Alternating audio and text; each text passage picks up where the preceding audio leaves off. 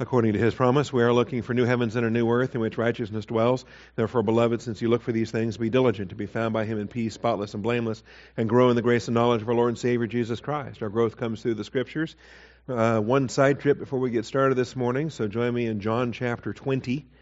In John chapter 20. I'm just going to spotlight a couple of verses. You probably already know them. And then uh, we'll return to uh, Acts chapter 21.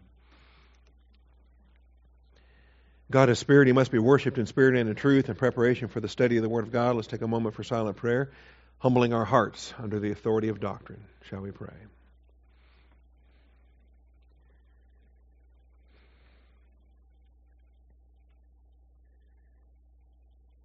Most gracious Heavenly Father, we do come before your throne of grace this morning, unworthy and yet made worthy I thank you for your Son. I thank you for his righteousness that's imputed to our account. I thank you that we can boldly approach, and you command us to do so. So here we are, Father.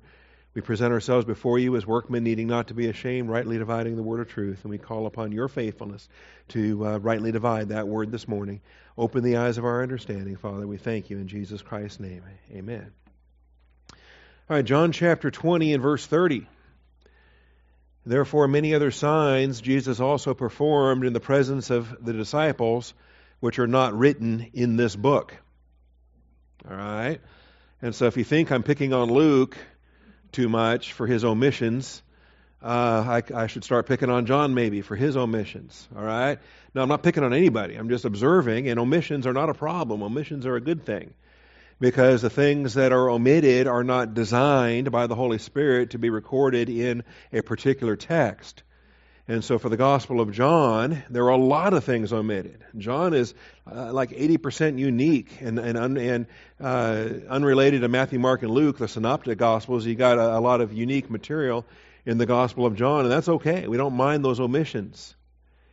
It goes on to say in verse 31 of John 20, but these have been written so that you, that is the reader of the Gospel of John, may believe that Jesus is the Christ, the Son of God, and that believing, in believing, you may have life in His name. And so we have the purpose clause for the Gospel of John. Very powerful uh, gospel. In fact, we're told specifically that the Gospel of John is evangelistic. That an unbeliever can read the Gospel of John and understand who the Christ is and place their faith in Jesus Christ for eternal life. Uh, next chapter, chapter 21, and at the end, uh, verse 25. There are also many other things which Jesus did, which, if they were written in detail, I suppose that even the world itself would not contain the books that would be written. And so that's a pretty extraordinary statement as well. And uh, there it is. So a lot of omissions by all the gospel writers, a lot of omissions in uh, in every uh, text, and uh, and so we have it. All right, so returning now to uh, Acts 20 and 21 as we seal, as we see the uh, the conclusion to the third missionary journey and return to where uh, we had picked up uh, on Wednesday. We're looking at example number 10. Example number 10 in uh, our outline and each you understand each example has several examples within it as far as illustrations of Luke's omissions and Paul's admissions. But example number 10, we're centering now on the journey from Philippi to uh, Jerusalem. And it's usually included as a part of the third missionary journey. I uh, shared with you uh, on Wednesday that I prefer to not think of the uh, opening leg and the closing leg as a part of that third missionary journey. And so, as we have it, and I forgot about maybe getting a new battery for this, but it looks like it rested up over the weekend. Uh, this leg here, I don't include that as a part of the third missionary journey. I include that simply as relocating the headquarters from Antioch to Ephesus and then establishing a base of operations, establishing what the, what the Army calls a logistical base, all right, a log base. And, and he's relocating from log base Antioch to log base Ephesus. And Ephesus then becomes a training center. And we see a plurality of teachers, and we see uh, believers being trained in their giftedness, and we see letters that are being dispatched, including a sorrowful letter to, uh, to Corinth and we see teams that are going out, including whoever it was that took the gospel to uh, to Colossae and, and, established the Bible church in Colossae. See, and if that was Epaphras or, or whoever else that might have been, we'll see and we'll study when we do the background on on Colossians. Um, likewise, this leg we're looking at this morning is the the sailing from uh, Miletus to Jerusalem. That's usually thought of as part of the third missionary journey as well. Uh, I, I prefer not to think of it as such because I think that the missionary journey began and ended at Ephesus and uh, included this, this uh, circle here and then the circle back. And like every other missionary journey, it is launched from a, a location. It concludes at that same location as the report is given to the assembly that sponsored that missionary journey. In this case, Ephesus uh, is, is reported back to it. So um, we see in Acts chapter 20 then the conclusion to the third missionary journey when uh, Paul gives the report to the elders. He won't travel to Ephesus, however. He stops at Miletus, which you see on the coast there.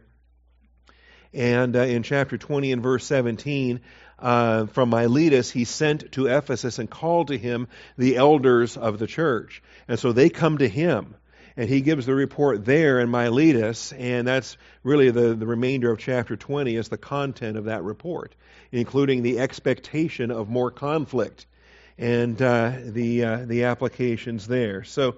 Um, we dealt with most of that on Wednesday, and I don't want to repeat that here this morning. But now, this journey from Philippi to Jerusalem, uh, where we're tracking the number of times Paul has visited Philippi that, that is recorded in, in the book of Acts. This is now the third recorded visit to Philippi. And uh, admitting, of course, that there may have been others that were omitted, because Luke's omitting an awful lot. All right. And there may have been others as well, particularly during the three years that he spent in Ephesus. It would have been quite easy to get on a boat, sail to, you know, it's just a week away. You can be in Philippi and visit for a while and then come back. Uh, you could do a short trip uh, we know that he had a short trip to, to Corinth and back during his three years in Ephesus, and so it's conceivable that he had an additional trip that's not recorded. But the ones that are recorded in Acts 16 and in uh, Acts chapter 20, uh, we have uh, one, two, and three recorded visits to Philippi. Why am I paying attention to that? Because I think there's clues in the book of Philippians. I think there are inferences throughout the book of Philippians that when he writes the book to the Philippians, that he has only been there once. That uh, he's looking forward to coming back, and when he comes back a second time, that that is only the second time that he is, has ever been there. And, and Paul's going to reflect upon the, the finances that they've blessed him with. That they were able to support him in Thessalonica. They were able to support him in his ongoing travels after that first time that he left Macedonia and uh, that there was a season when they couldn't support him until very recently, and just immediately prior to the writing of, of Philippians, they were able at last to uh, revive their concern for him. They were able at last to provide a, a financial gift. All right? And so, in the context there, uh, of when Philippi had money and when Philippi uh, was was uh, a little thin, shall we say? All right, uh, these become then huge indicators for the writing of of uh, Philippians. All right, because particularly when we realize, having already studied 2 Corinthians eight and nine, that Philippians, uh, the, the, Philippian believers, were the driving force between, behind that monster fund that they that they put together for Jerusalem. All right, they put together an extraordinary fund. Remember, according to their ability and beyond their ability, they gave, and uh, and that, that that great wealth that uh, Paul writes about in 2 Corinthians 8 and 9, and that those two chapters there that, that teach us such a, a powerful doctrine of grace giving, all of that was driven primarily by Philippi, by the Macedonian churches with Philippi at the head. And so um, I think as we work our way through here, and we, we discussed this um, last Sunday and then again a little bit more Wednesday night, when you look at Acts 20 and verse 2, you talk about a brief sketch. There's, there's so much that needs to go into that. All it says is he had gone through those districts, right? Verse 1 says he left to go to Macedonia.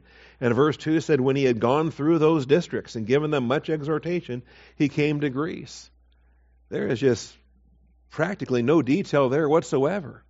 until we, we pull in these additional details from Second Corinthians and from Romans. All right, and we realize that this this fund and uh, and all this abundant uh, the abundant finances that were given are going to uh, going to Jerusalem, and that that becomes significant. So we have to identify that for what it is when we go through the book of Philippians and ask ourselves, well, wait a minute.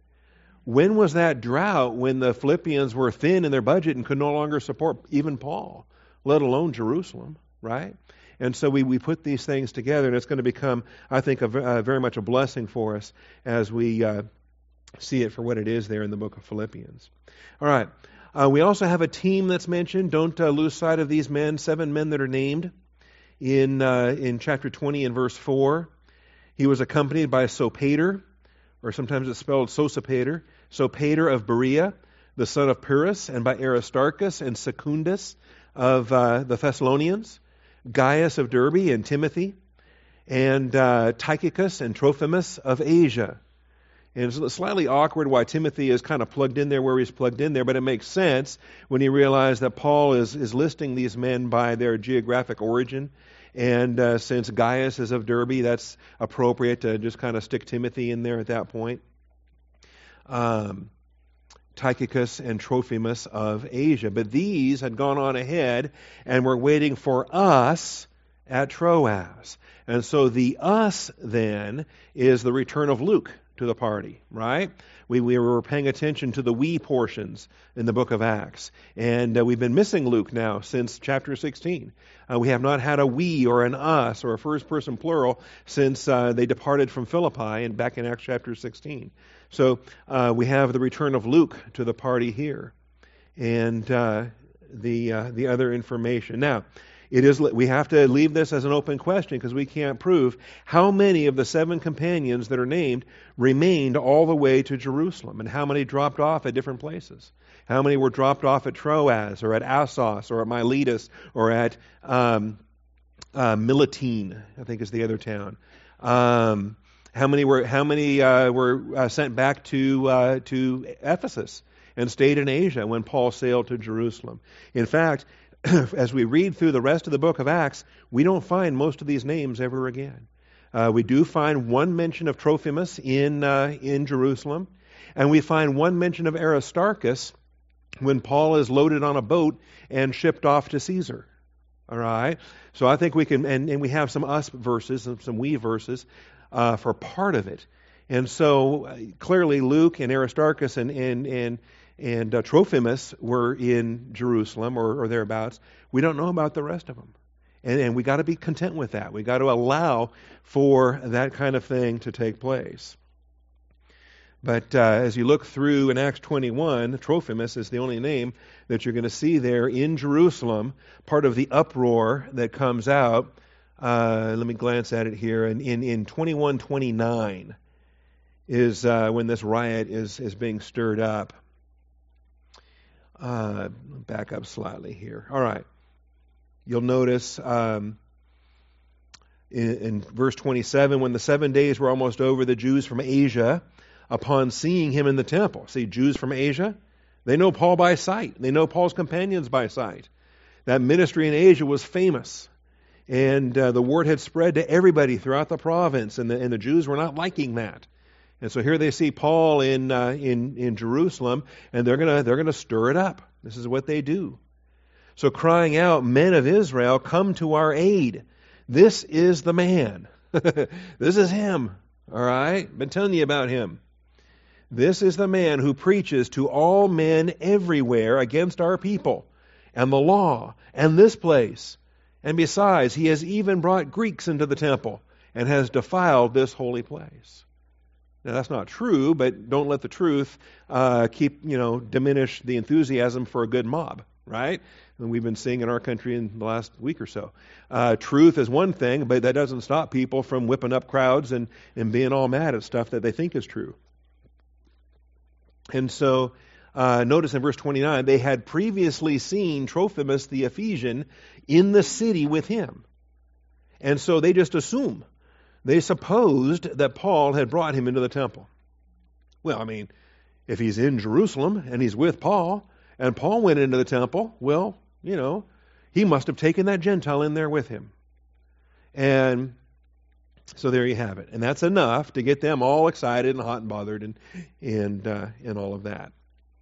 Anyway, so uh, all the city was provoked in verse 30, and the people rushed together, taking hold of Paul. They dragged him out of the temple and uh, tried to kill him, as we see there in verse 31. While they were seeking to kill him, a report came up to the, to the commander of the cohort that all Jerusalem was in confusion.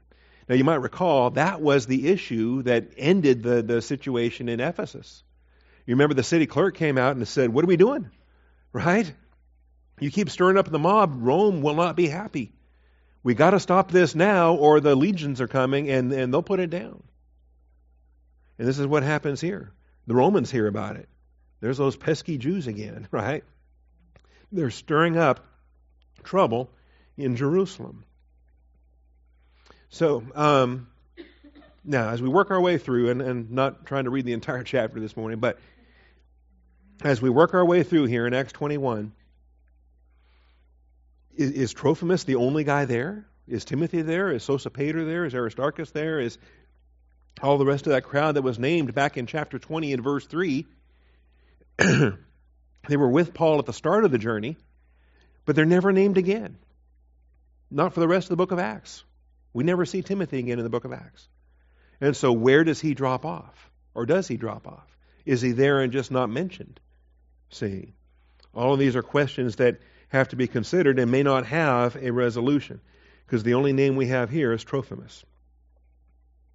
Now, uh, as far as the other details go in chapter 21, I think we can um, pass over. There's a lot of material here, in particular, even on that journey, even on that journey on the way, there's, there's people trying to keep Paul from going. The prophet Agabus shows up and tells Paul, don't go and uh, Philip the evangelist.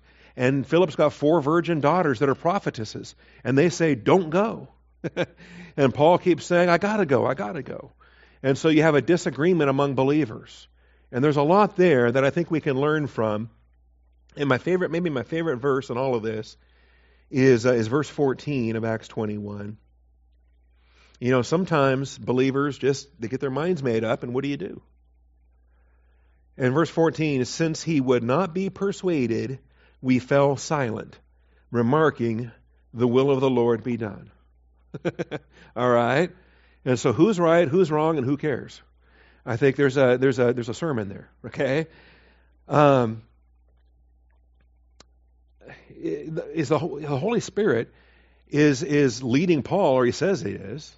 Paul testified, the Holy Spirit is driving me so is Paul lying? Is he wrong? Is he misguided? Is it not the Holy Spirit guiding him? And then Agabus speaks by the Spirit. Four prophetesses, the virgin daughters of, of Philip, are speaking by the Spirit. So what is it? Is, is the Holy Spirit a spirit of confusion? Why is he? Why does this happen? All right. And again, uh, different pastors have different viewpoints on this. I think Paul was wrong. But at a certain point, if you're blinded by patriotism or you're blinded by uh, your affections, he dearly loved the Jewish people. Uh, he dearly wanted to be in, in Jerusalem for Passover, um, or whatever the case may be. If you're blinded by emotions, then you may you may see what you want to see. You may hear what you want to hear. You may feel what you want to feel, and you may be convinced in your own mind that oh boy, the Holy Spirit is, is has just laid it on my heart. Okay? Yeah. Maybe so. And here's the thing it's so subjective that you cannot convince the person otherwise. All right? And even if they are right, or even if they are wrong, you're not going to. So I think this verse, the will of the Lord be done. You've said what you wanted to say, that's it. Okay? He said his conviction, I said my conviction, we're going to let it go.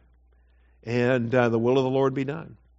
And I think that's a great pattern for us. And here's the, something else the Holy Spirit is not the author of confusion, but he very well may give opposing guidance to different believers for just this reason to teach us how to rely upon him and not trust in other people and uh, to work out our differences when they when they arise that may very much be a part of, of the holy spirit's work in that So maybe nobody's wrong in this. Maybe they're both right. The Holy Spirit told Paul to go, and the Holy Spirit told Agabus to tell him not to go. And that's not a confusion issue. That is a test of their faith, and uh, to, to see to bring them to this verse 14 moment. All right. Now, we can read through Paul's five defenses chapter 22, 23, 24, 25, 26. And if that seems redundant, I agree. All right? It is redundant, but it's fascinating to watch how the Holy Spirit records it. How many times does Paul tell that story of the Damascus Road? Again and again and again and again, right? And, and you and I get bored with it. And we say, come on, we read this already, right? We read it back in chapter 9. Why am I reading it again? But it's curious to me the little details that pop up each time he retells it that weren't recorded back in chapter 9. And you kind of think, well, why was that left out? All right? And little glimpses here and little glimpses there and other things each time he retells it. Different aspects get stressed, and that's fine. That's normal. We should uh, not worry about that. But as he makes those defenses, there are no named companions. Also, it's very much third person. There's very little we. Uh, and so we're left to wonder well, where did Luke go during that time? And so uh, we'll, we'll, we'll, kind of work our way through the, the chapter. I'm not going to read all those chapters, but the defenses that he makes. He makes defenses to, to Felix and to Festus and to Agrippa. He makes defenses to the mob. He makes defenses to the Sanhedrin. He makes these five defenses and where we have no named companions. When the we language resumes in chapter 27, they're getting on board a ship because Paul had was forced to appeal to Caesar. So when the we language uh, resumes, only Aristarchus is specifically named. And so uh, flip on ahead to chapter 27, you'll see this. All right, chapter 27. When it was decided that we Ah, makes a comeback. Okay. Luke's once again back in the picture again. He disappeared for a few chapters. When it was decided that we would sail for Italy, they, that's the Romans, proceeded to deliver Paul and some other prisoners to a centurion of the Augustinian cohort named Julius. All right? We'll get to talk about Julius a little bit this morning. And embarking in an, in an Adramyttian ship, uh, which was about to sail to the regions along the coast of Asia, we put out to sea, accompanied by, and here he is, Aristarchus, a Macedonian of Thessalonica. And so that one little passing reference to Trophimus in chapter 21, this, this passing reference now to Aristarchus in chapter 27, that's it. Those are the only two little clues that we have of those seven names from chapter 20 and verse 3. All right? And so uh, just identify it for what it is and, and content ourselves in, uh, in uh, realizing that the other people disappeared when they disappeared. Probably in the will of God, probably at Paul's direction. We don't know. Notice, though, uh, he gets on the boat, uh, Aristarchus does, but he's not mentioned again. And very quickly, then, uh, in verse 3, they put in at Sidon, and Julius treated Paul with consideration, allowed him to go to his friends and receive care. So he gets a little shore leave there in Sidon. And then from there, we put out to sea and sailed under the shelter of Cyprus because the winds were contrary. You know, there's certain times of year you don't want to be sailing in the eastern Mediterranean. And when we had sailed through the sea along the coast of Cilicia and Pamphylia, we landed at Myra in Lycia. Now, this is a, a change, a, a port, and it's a change of ship. All right, and this is probably where uh, where um, uh, Aristarchus makes a different connecting flight. okay, you know they shared this leg of their journey, and then Paul and Luke uh, get on board the next ship, which is sailing for Rome, and uh, because see uh, when when they land in Rome finally, uh, he's not there. So where did he get off? Where did he change his ship? How did that happen? So Aristarchus, I think Aristarchus, likely uh, this port of uh, that's mentioned here is probably where he got on a different ship in Myra. All right, so verse 6 there the centurion found an Alexandrian ship sailing for Italy, and he put us aboard it. And uh, like I say, Aristarchus was left to, to uh, find somewhere else. This map here kind of highlights that. I don't know if I can zoom this. Can I? Yeah, how about I can zoom that? That's pretty cool. So, um, in any event, this kind of diagrams the uh, the situation. The orange arrow uh, from Caesarea to Sidon, around to Myra, and then uh, the green arrow representing the, the the change of ship. He gets on the Alexandrian ship there, and likely at Myra is uh, maybe he went overland, or maybe he got on a different boat, or whatever uh, Aristarchus was doing. He uh, he leaves the journey at that point. point, and then as far as we know, it's just Paul and Luke. As far as we know, it's just Paul and Luke. Okay? And that's uh, the best we're going to do, I think, with that. All right, shrink that back down. And let's return. Oops, don't want to do that.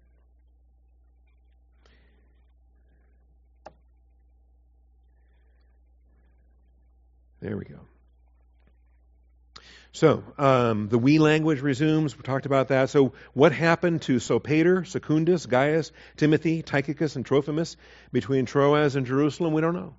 We just have to content ourselves that well they they were with Paul at the start of the journey, and then they just gradually went different places at different times. Also, what happened to Luke?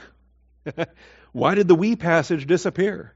Why was it we, we, we, we, we from, you know, or us, you know, the first person plural? Why was it we and us between Philippi and Jerusalem? And then why was it he, he, he, they, they, they, Paul? It was back to the third person again for most, for, for the, for the trials.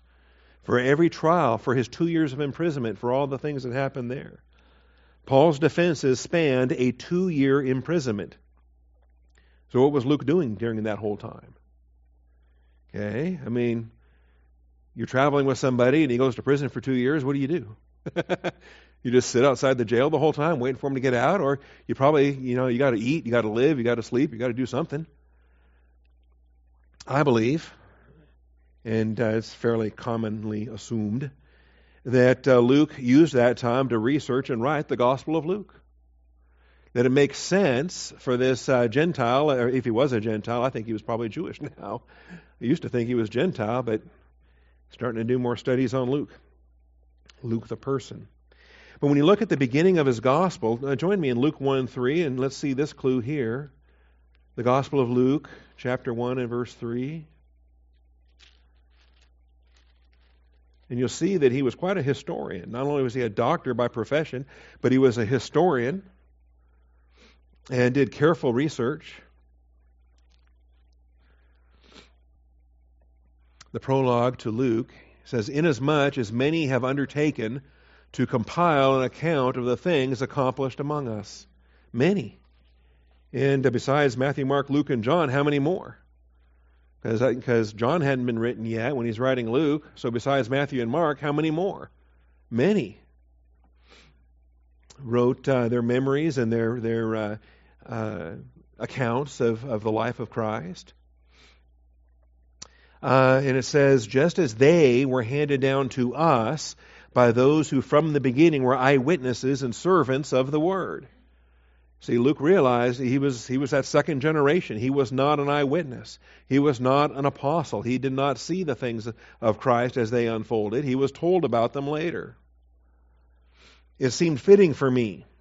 And by the way, that same testimony is in the introduction to Hebrews. The author of Hebrews says, Look, I'm second generation. I didn't see this, but it was reported to us by those who did see it. Similarity between Luke and Hebrews. All right. Verse 3 says, It seemed fitting for me as well, having investigated everything carefully from the beginning, to write it out for you in consecutive order, most excellent Theophilus. And that title, most excellent, isn't just given to anybody.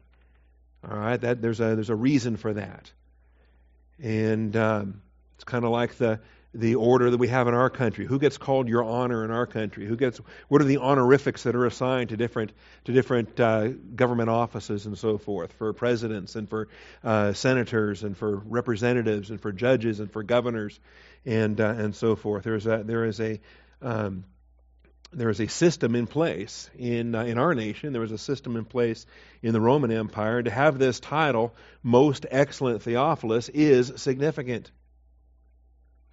here in Luke and in the book of Acts. So that you may know the exact truth about the things you have been taught. Theophilus is a disciple, he's had teaching. But here he's going to have, in, in 1 Theophilus and 2 Theophilus, he's going to have the clear record that Luke provides for him. Okay? Those are my goofy names for Luke and Acts. You could think of them as 1 Theophilus and 2 Theophilus. And, uh, and there you have it. So, having investigated everything carefully, is this when he did it? When did he do that? When did Luke have the time to research and investigate and interview, talk to eyewitnesses, and get a clear uh, understanding for the life of Christ? Well, this seems to be a good uh, a good occasion for that during the two years that Paul spends in uh, in his imprisonment. Reference to those two years, by the way, comes up in Acts twenty four twenty seven. Acts twenty four twenty seven. After two years had passed, Felix was succeed, was succeeded by Porcius Festus, and wishing to do the Jews a favor, Felix left Paul in prison. So it was two years plus two years plus additional time uh, assigned there by Felix. So, um, what did Paul do during his two years in prison? Did he write a prison epistle? And a lot of people consider that this is a lot of downtime. This is a lot of, uh, you know, um, not a lot else going on. What, what else are you going to do? Okay? And I expect Paul, I mean, I, just because I know what the ministry is like, there's uh, there's books I've been trying to read and can't find time to read, and I've got a stack. And, and when I go to Ukraine, um, it's going to be a good opportunity to get caught up on some books. All right, and uh, you get two weeks there, and your evenings are on your own, and and you got opportunity to to get caught up on some reading you wouldn't be doing otherwise. So what did Paul do? Did he write a prison epistle? Is the Caesarean imprisonment a good setting for Philippians, Ephesians, Colossians, and Philemon. There are four prison epistles. And we know that he was in prison when he wrote them, but in none of them does he tell us which prison, or when, or what order. So, did he write one? Did he write two, three, or four? These are the questions we're, we're exploring. All right? And it usually comes down to either Caesarea or Rome. Those are the two that, that, that hog the majority of the arguments because those are the two dominant ones we know about in the book of Acts. There, there were many others, though, and I'm going to defend the Ephesian imprisonment for the writing of Philippians. All right? And uh, that's something else that we'll be considering as well. See what some of these other maps are doing here. There we go. He had a military escort uh, there were some ambushes that were planned along the way, uh, but he does spend his two years in Caesarea. If you're not familiar with the geography of Israel, the geography of uh, Canaan, there it is. From Jerusalem through Antipatris and up to Caesarea. All right. Then the appeal to Caesar. Now, before I get to that, is I don't know that there's anything I really want to. We can save some time here as we look at uh, these chapters. So, um, back up to chapter 21. I know I'm bouncing around this morning. Are you with me still? Chapter 21. And uh, verse 30 the city was provoked. The people rushed together. Taking hold of Paul, they dragged him out of the temple. All right? Does this seem legal? Is this uh, due process? Not at all. A lot of the dangers Paul faced beyond the legal execution at the hands of a court or as a result of a jail time uh, was just simply the mob justice. He, he faced that countless times. And immediately the doors were shut. Why is that significant? Verse 31 While they were seeking to kill him, a report came to the commander of the Roman cohort that all Jerusalem was in confusion. So at once he took along some soldiers and centurions and ran down to them. And uh, when they saw the commander and the soldiers, they stopped beating Paul. Don't you hate it? You're beating him to death, and then before he physically dies, you have to stop the beating. Because, you know, here come the cops. The police showed up. So the commander came and took hold of him and ordered him to be bound with two chains and began asking uh, who he was and what he had done. Okay? And uh, among the crowd, some were shouting one thing and some another. you know, similar to when Jesus was arrested, right? They couldn't keep their story straight. And it was really causing trouble because they wanted a conviction, but all the witnesses were contradicting one another. And so when he could not find out the facts because of the uproar, he ordered him to be brought into the barracks. All right, and so let's find a quieter venue. Let's settle down. Let's get some real answers, and let's uh, let's get away from the mob because uh, the mobs they're just about shouting and they have no facts. So when he got to the stairs, he was carried by the soldiers because of the violence of the mob. The multitude of the people kept following them, shouting away with him. All right. So Paul was uh, about to be brought to the barracks. He said to the commander, may I, may I say something to you? And he said, Do you know Greek? you know, you don't expect he's going to be speaking in Greek, but he speaks in Greek. So uh, he says, Then you are not the Egyptian fellow the Egyptian who some time ago stirred up a revolt and led the 4,000 men of the assassins out into the wilderness. Wow, now there's a story. I want to hear what that's about. I want to watch that movie. Okay, Josephus talks about it. Um, Luke's talking about it here in the book of Acts. But uh, that Egyptian rascal uh, was not a Greek speaker, and so that rules out Paul from being that guy. And Paul said, I am a Jew of Tarsus in Cilicia. A citizen, uh oh, okay, a citizen of no insignificant city, and I beg you, allow me to speak to the people. and uh, isn't this what he tried to do in Ephesus? Why does Paul think that if he just makes another good speech, he's going to solve everything? That kind of tends to be his uh, operating modus operandi and usually gets him into bigger trouble. And uh, the Asiarchs in, uh, in, in Ephesus wouldn't let him. They kept him hidden away. They said, Paul, if you go to that marketplace, it's going to really explode. So they, they wouldn't let him. This Roman guy, though, doesn't know any better. So he says, okay, speak to the people.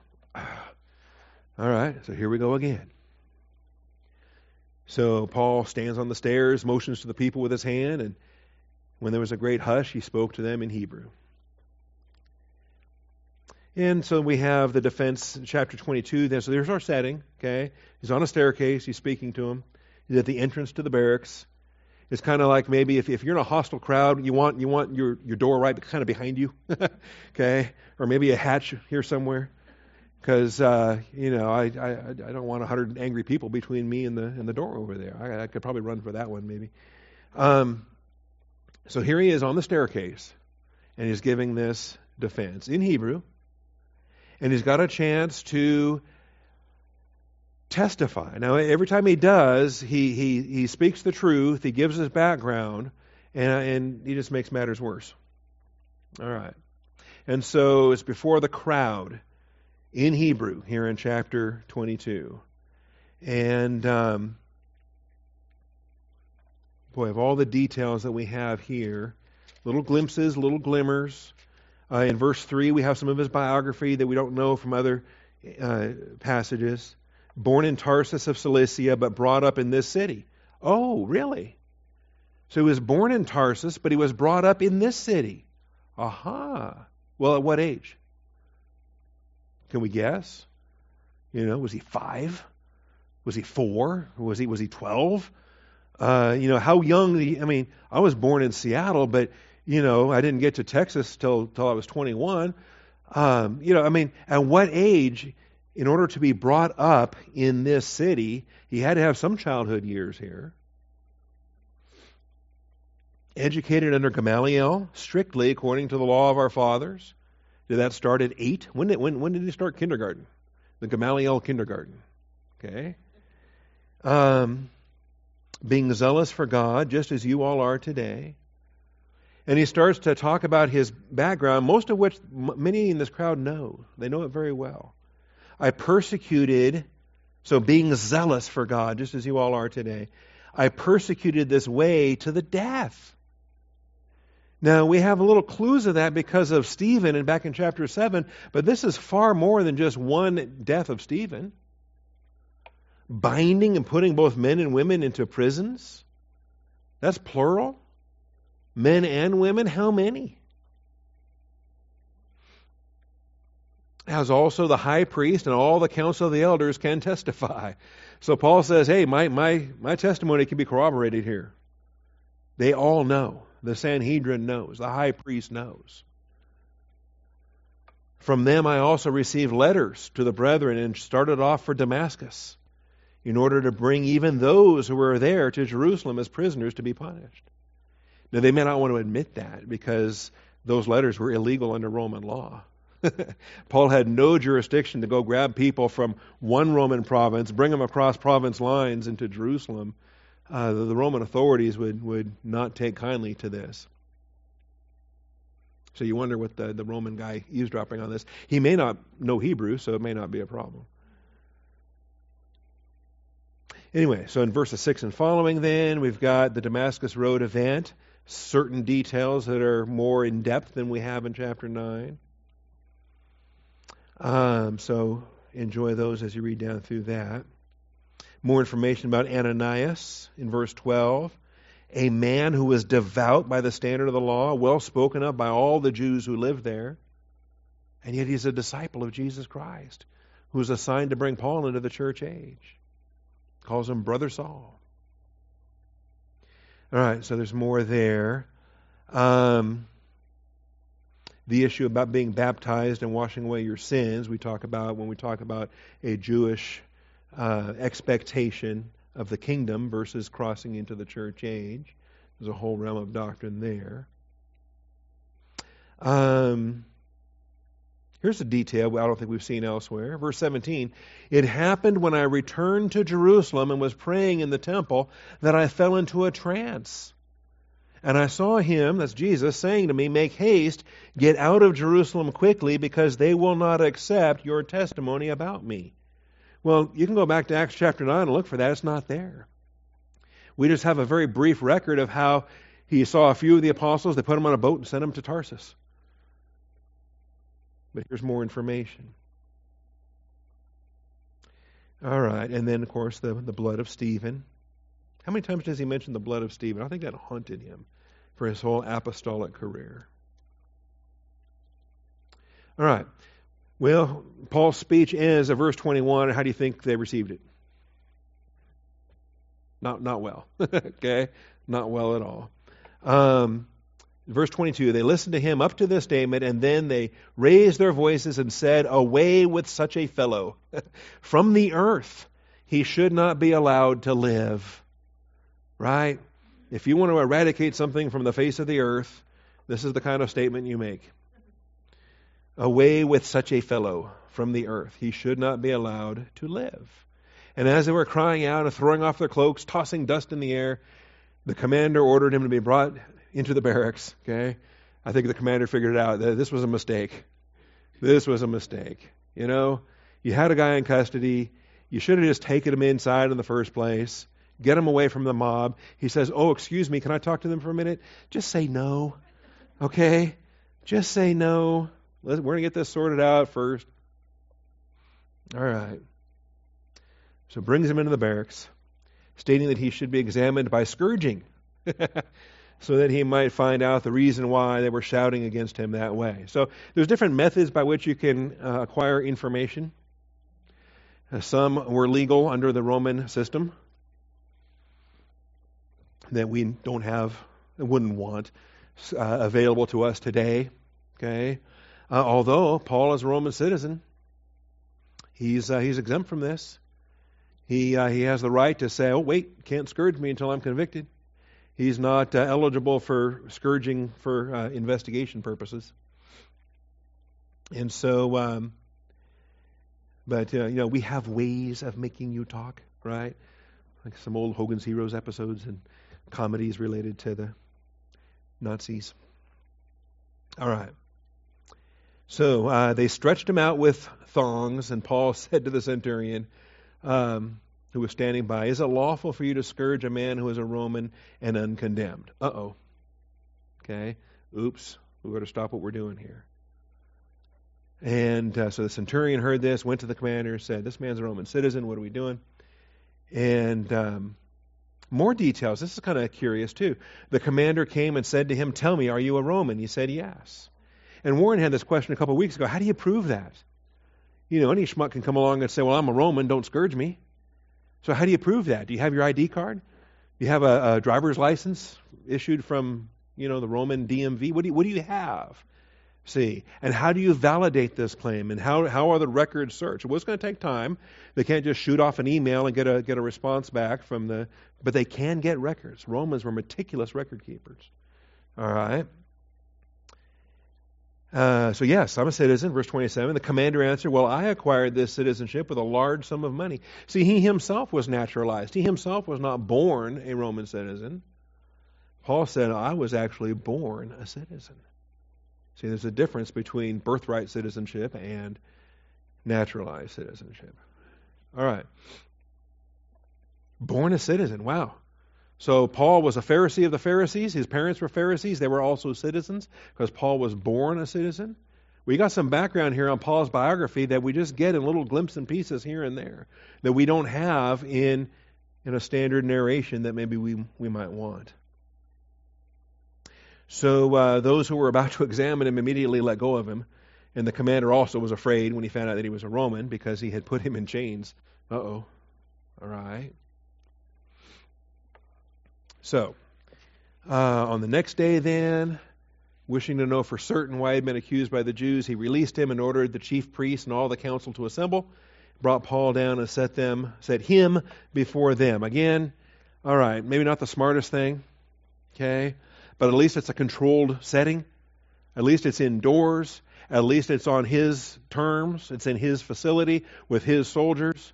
Bring the Sanhedrin in, bring the chief priests in. But then he makes that same mistake. He lets Paul open his mouth. All right, Paul, talk to these guys. Let's find out why they want you dead. And Paul's just rubbing his hands, saying, All right, here we go. This will work. Okay? You think every time he thinks it's going to work. And so we have the council then in chapter 23. So if you're memorizing chapter titles, you know, Paul before the mob, Paul before the council, Paul before Felix, Paul before Festus, Paul before Agrippa, you can, you can kind of think your way through the order of his different defenses. Even if perhaps we uh, get confused in, in some of these.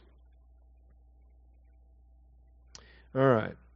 Um, so the council is chapter 23, and um, it does not go well. Uh, in verse 6, let's see. Yeah, the high priest strikes him, and then um, Verse 6 Perceiving that one group were Sadducees, the other group was Pharisees, Paul began crying out to the council, Brethren, I am a Pharisee, a son of Pharisees. I am on trial for the hope and resurrection of the dead. And he, and he said this. There occurred a dissension between Pharisees and Sadducees, and the assembly was divided. So, this bothers me. Why, why does he do this? What's he trying to accomplish?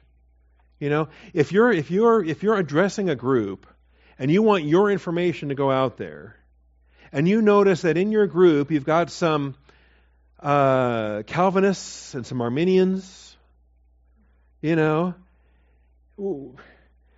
do you want to just stop what you're doing and launch into something on predestination? I mean, do you want to do you want to pick a fight and, and get one group mad at the other group because you know you know what, what what divides them, right? Or you're preaching a, a sermon and then you, you, realize, man, I got some Republicans here, I got some Democrats here, and, and you can just start a fight quicker than anything about just pick a pick an issue. The resurrection was a huge issue between Pharisees and Sadducees, right? Because the uh, Sadducees say that there is no resurrection. That's why they're sad, you see.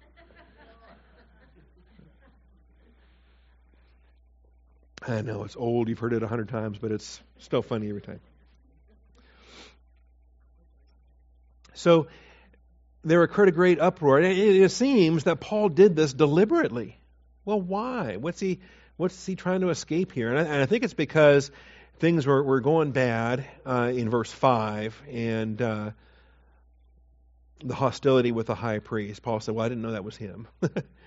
um, anyway, it's a curious chapter to me. So, uh, great dissension. And in verse 9, some of the scribes and Pharisees uh, stood up and began to argue heatedly, saying, We find nothing wrong with this man. Okay? Uh, they, they agreed with his theology. He said, Hey, he's one of us. He was trained as a Pharisee. We agree. Maybe a spirit or an angel spoke to him. Sadducees don't believe in those either. So a great dissension was developing, and the commander was afraid Paul would be torn to pieces by them. See, this commander is just making one bad choice after another after another. So he ordered the troops to go down and take him away from them by force and bring him back into the barracks. So on the night immediately following, the Lord stood at his side and said, Take courage, for as you have solemnly witnessed to my cause in Jerusalem, so you must witness at Rome also. And this is, I think, this is a part of the Lord getting Paul's attention, saying, All right, now, Paul, I let you run to Jerusalem, but overruling will of God here, you're going to Rome, which is where you should have gone in the first place. So, uh, for the rest of chapter 23, they're trying to kill him, and um, more than 40 that formed this plot, and uh, other little clues. Look at verse 16. Holy smokes, where'd that come from? The son of Paul's sister? Didn't know Paul had a sister. Didn't know he had a sister. Didn't know she had a son. Who is this guy? Um, heard of their ambush. He came and entered the barracks and told Paul. So you get a, a helpful nephew there that shows up and tells you about this ambush that's been plotted. And uh, Anyway, so then he gets moved to Caesarea. And so in verse 23 and following, um, two of the centurions said, Get 200 soldiers ready. what an escort, you know? What a privilege. And every soldier he's exposed to is, is another opportunity to, to have greater exposure to the gospel. He's going to talk about in Philippians how the whole Praetorian Guard was exposed to the gospel because of, of his imprisonment. 70 horsemen, 200 spearmen. Uh, they were to provide mounts to put Paul on and bring him safely to Felix the governor. And so uh, we have uh, a letter then that he's writing. So look, here's a letter writing ministry. Well, no, this isn't Paul. This is Claudius Lysias, the most to the most excellent governor Felix. Greetings. All right, so there we are. Um, as far as the rest of these trials go, I think we can there are other glimpses and other clues before Felix, before Festus, um, their wives, before Agrippa. Oh, goodness.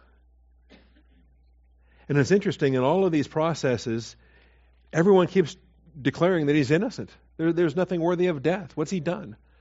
You know, I mean, you get two years into a trial and the judge can't figure out what the charges are that's that's not good. Okay, I mean that's a that's a mistrial waiting to happen. How do you how do you have a trial when you can't even figure out what the charges are? I mean, where's the indictment? Where's the where's the on what basis is there even a trial happening? Okay, well he's obviously a bad fellow. We wouldn't bring you here. Well, you, you need more than that. You need more than the fact that he's a bad guy. What did he do? What's he guilty of? What's the what's the charge? What's the evidence? There's a there's a right way and a wrong way to approach all of this. All right. Now, um, this two year house arrest. Oh, no, wait. This is. Uh, I got ahead of myself on my slide here. So, what did he do during the, the two years in prison? Did he write a prison epistle, two, three, or four? Can we assign Philippians, Ephesians, Colossians, or Philemon to this period of time? Perhaps. Perhaps not. So, when he gets to Rome, then, when he gets to Rome, after all of these uh, chapters here, let's get through the end and we get him on a boat. So in chapter 7, he's sent to Rome. There's really no need for that. The end of chapter 26, um, Agrippa is kind of beside himself. He says, Why are we sending him to Rome? This is going to be kind of stupid. We could just release him now, but he appealed to Caesar, so we can't just let him go. We have to send him to Rome. He's not done anything worthy of death or imprisonment. And Agrippa said to Festus, This man might have been set free if he had not appealed to Caesar. So now they're kind of stuck. Well, put him on a boat, send him to Caesar. So, uh, we've already looked at these early verses here and how they uh, got on the different ships and how they changed their ship and in Myra, and then um, they're on the way to Italy. As far as the rest of this goes, uh, verse 7 of chapter 27, uh, when he had sailed uh, slowly for a good many days with difficulty, he arrived off, uh, I don't know how to pronounce Cnidus. Since the wind did not permit us to go further, we sailed under the shelter of Crete off Salmone. And with difficulty sailing past it, we came to a place called the Fair Havens, near which was the city of Lasea. And when considerable time had passed, the voyage was now dangerous. Since even the, the uh, fast was already over, Paul began to admonish them. You know, there's just certain times of the year you don't want to be in that part of the Mediterranean. So here's the uh, here's the map, and uh, you see the route that they're taking. Although this line is probably too faint for you to see from a far distance back there, but that's the route they're going. You recall, I've said this several times, at different times of the year, no one ever tried to sail through here, no one ever tried to sail through here. They would take refuge in these havens and just wait it out. Wait for those winds to end. And, and typically, it was much safer just to sail into Corinth, cart the uh, goods on, uh, across the isthmus, and then sail out this way to, uh, to Italy. That shouldn't be land right there, that should be water. And they could sail out this way to Italy.